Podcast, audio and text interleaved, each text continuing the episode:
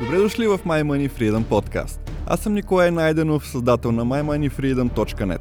Вдъхновен съм да постигна финансова независимост, да живея живота на мечтите си и да постигна върховния си потенциал като човешко същество. Моята цел в този подкаст е да бъда вдъхновение и пример как всеки може да промени живота си и да постигне финансова свобода, стига да има коража да се даде на процеса. Тук споделям идеи, концепции и стратегии, които да ви помогнат да постигнете финансова независимост и да живеете живота си на пълния му потенциал.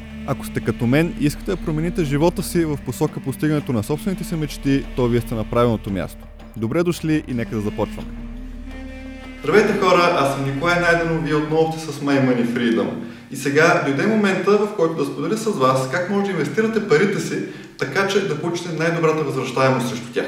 Дори да намерите възможност, която ви носи 4% годишна възвръщаемост и инвестирате 5000 лева, то след 30 години ще имате цели 11 000 лева печалба. Говоря за печалба, не като крайна сума. Аз ви гарантирам, че ако останете до края на видеото с мен, ще ви дам доста повече възможности, които да увеличите тази възвръщаемост. Единството, което искам в замяна е да ударите лайк бутона, да оставите един коментар отдолу, за да може YouTube да покаже това видео на повече хора. Ще ви дам възможно най-ясните съвети и насоки, които може да използвате в дългосрочен план, за да инвестирате парите си. Първите две възможности вече ги обсъдихме в предишните видеа, но все пак искам да ги спомена още веднъж, защото са изключително важни за мен. Започвам с най-скучната, проста и сигурна възможност и това е да създадем нашия фонд за всеки случай.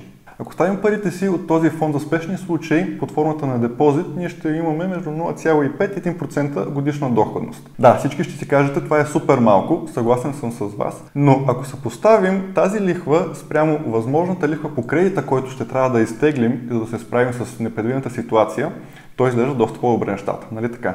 Следващия вариант също не е толкова вълнуващ и отново сме го говорили. И това е да изплатите кредитите си. По този начин си гарантирате много добра възвръщаемост, която отгоре на всичкото е гарантирана. При мен, ако изплатя кредитите си, то възвръщаемостта ще бъде между 4,5 и 6,6%, защото такива са лихвите по кредитите, които имам в момента. Със сигурност след това ми изказване, някъде в този момент Дейв Рамзи се усмихва до ушите. Ето защо, изплащайки кредитите си, ние ще си осигурим тази доходност на парите ни със сигурност. И така, най-после стигаме до вълнуващите възможности. След като сме създали нашия фонд за спешни случаи, изплатили сме кредитите си, може да се насочим към фонда ни за пенсия. Силно се надявам никой да не разчита на държавата да осигури нашите старини. Аз лично поне не разчитам на това. По-скоро гледам на държавната пенсия като нещо допълнително, което ще дойде при мен, отколкото на основен източник на доходи. Може би много малко от вас са си задавали въпроса с какви пари ще разполагаме, когато остареем и се пенсионираме. Е, отговора е около 40% от заплатата, която която получаваме. Аз лично не съм готов да урежа чак толкова стандарта си на живота. Предпочитам да изграда собствена пенсионна система, която да ми гарантира по-добри доходи на старини. Ето защо тук искам да поговоря малко повече как работи пенсионната система в България. Пенсионната система в България е от смесен тип. Тоест, Част от пенсията ни идва и се плаща от държавата и друга част от пенсионните фондове. Плащайки осигуровките си към държавата, ние получаваме обещание. Забележете, обещание, че ще получаваме пенсия, която се пенсионираме. И още по-интересното е, че плащайки в момента осигуровките си, ние с тях покриваме пенсиите на хората, които в момента са в пенсионна възраст. Тези пари, които плащаме, не отиват да се заделят за нас, за нашите старини, а плащаме на хората, които в момента са пенсионери. Вече втората част се формира от пенсионните ни партиди, които вече са индивидуални. Ние внасяме отново осигуровки за допълнително пенсионно осигуряване, които се управляват вече от пенсионни дружества.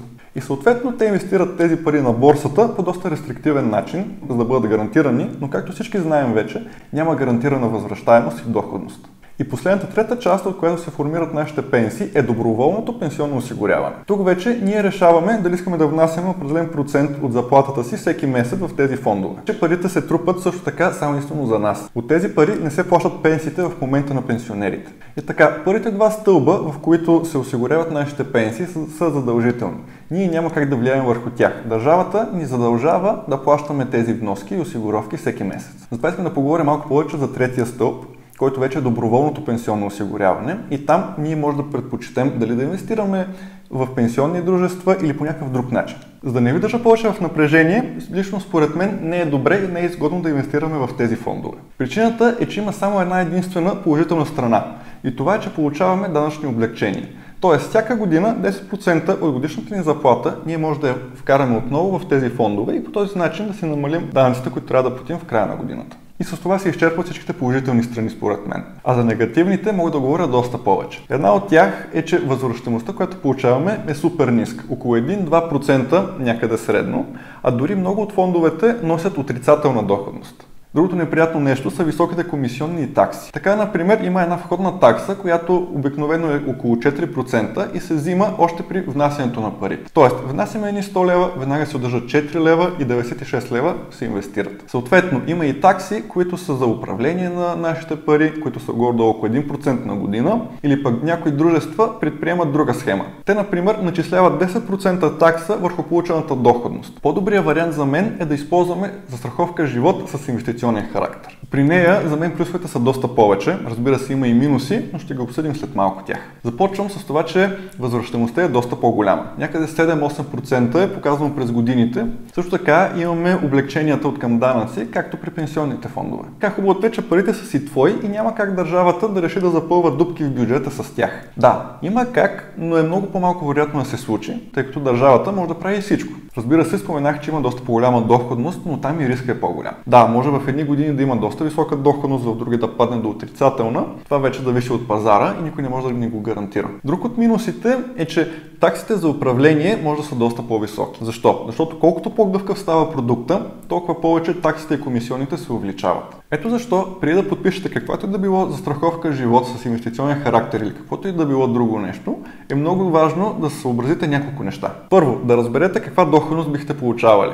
Това става като изискате човека да ви покаже доходностите за предишните години. Номер две, много е важно да изискате да ви бъде обяснено какъв процент от парите, които внасяте, отиват за самата застраховка и какъв процент отиват за инвестициите. Номер три, важно е да разберете точно какви такси и комисионни ще плащате и дали няма някакви скрити уловки. Препоръчвам ви, ако за някои от тези неща не сте сигурни или се колебаете, най-добре обърнете се към някой друг финансов консултант, който е независим, може да погледне нещата с вас и да ви каже това е окей, okay, това не е окей, okay, може да трябва да се внимава тук или там. Влагате парите си за немалък период от време и съответно немалка сума.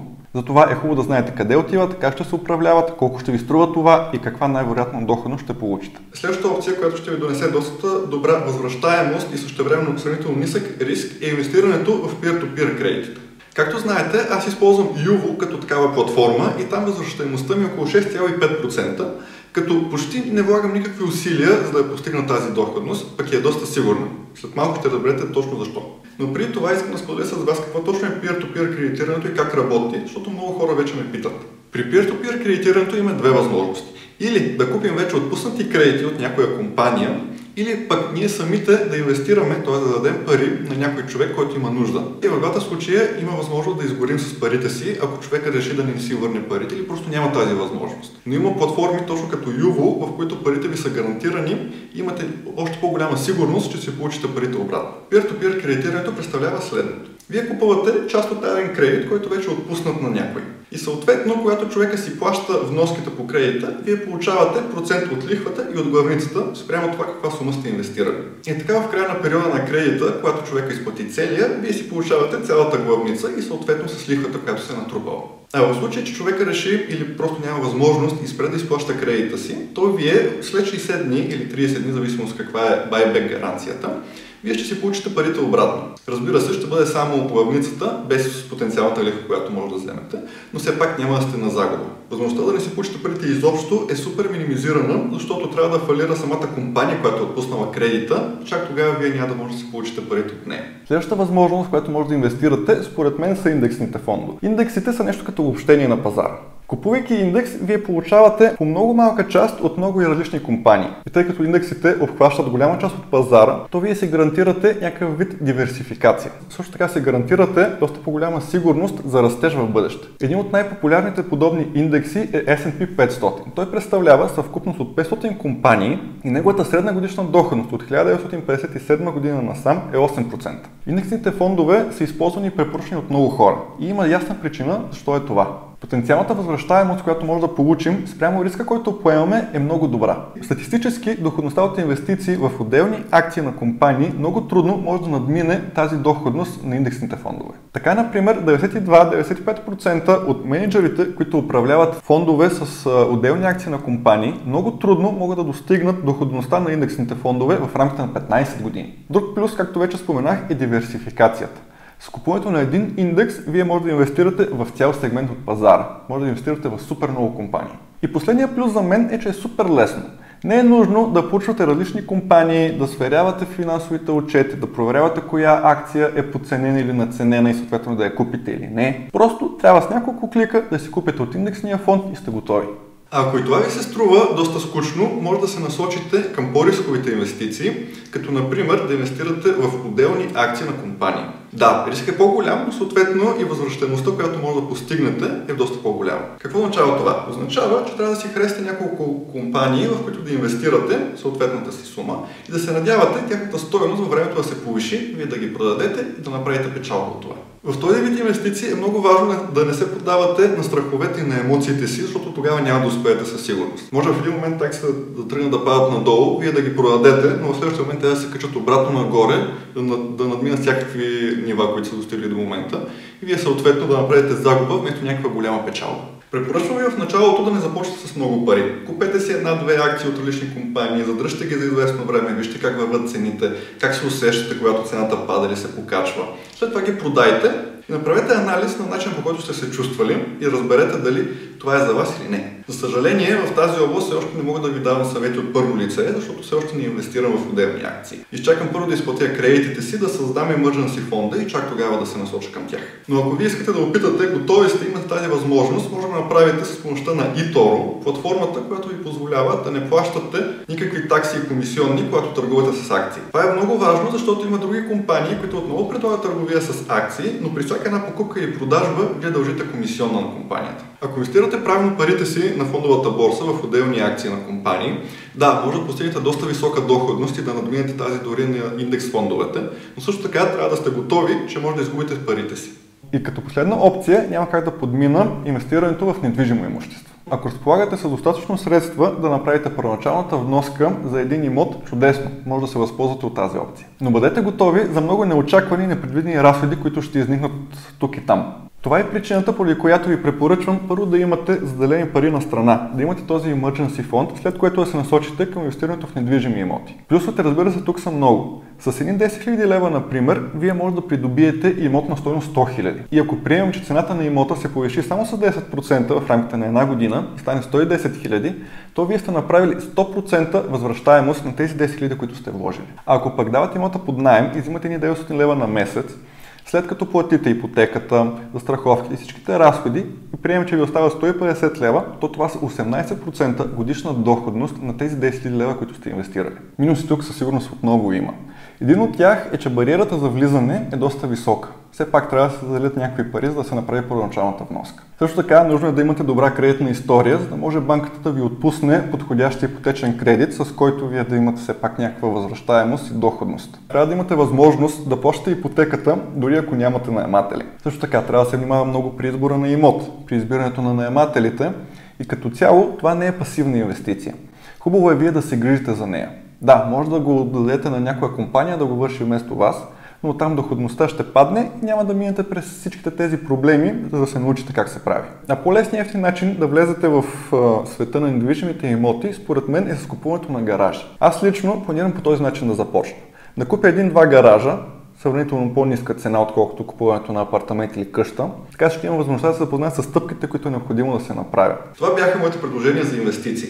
Както виждате, всичко зависи от това колко сте готови да инвестирате, какъв риск сте готови да поемете и за какъв период от време сте готови да вкарате парите си. Това, което аз мога да ви гарантирам е, че всяка една от тези опции, приложена правилно и според вашите виждания, разбирания и усещания, ще максимизира по възможно най-добрия начин парите ви. Всяка една от тези инвестиции може да се превърне в нещо голямо в бъдеще. А също така може да ударите един лайк на този клип. Силно се надявам нещо видео да ви било полезно и интересно. Много благодаря на всеки един от вас, който вече се е абонирал за канала. Ако не сте го направили, може да го направите сега. Не забравяйте и камбанката, за да получавате нотификация, когато кача ново видео и да не пропускате нищо. Ако желаете, може да харесате и Facebook страницата на My Money Freedom или пък да ме последвате в Instagram. Успешен ден от мен хора и до следващия път! Благодаря ви, че бяхте с мен и слушахте този подкаст. Ако епизодът ви е харесал и ви е бил полезен, ще се радвам да оставите честно ревю в iTunes и да се абонирате за My Money Freedom подкаст за следващите епизоди. За да мога да споделям с вас още съдържание и да давам стойност, бъдете сигурни, че сте ме последвали на www.mymoneyfreedom.net. Благодаря ви още веднъж и помнете, вярвайте в себе си и не се отказвайте от мечтите си. Чао и до следващия път!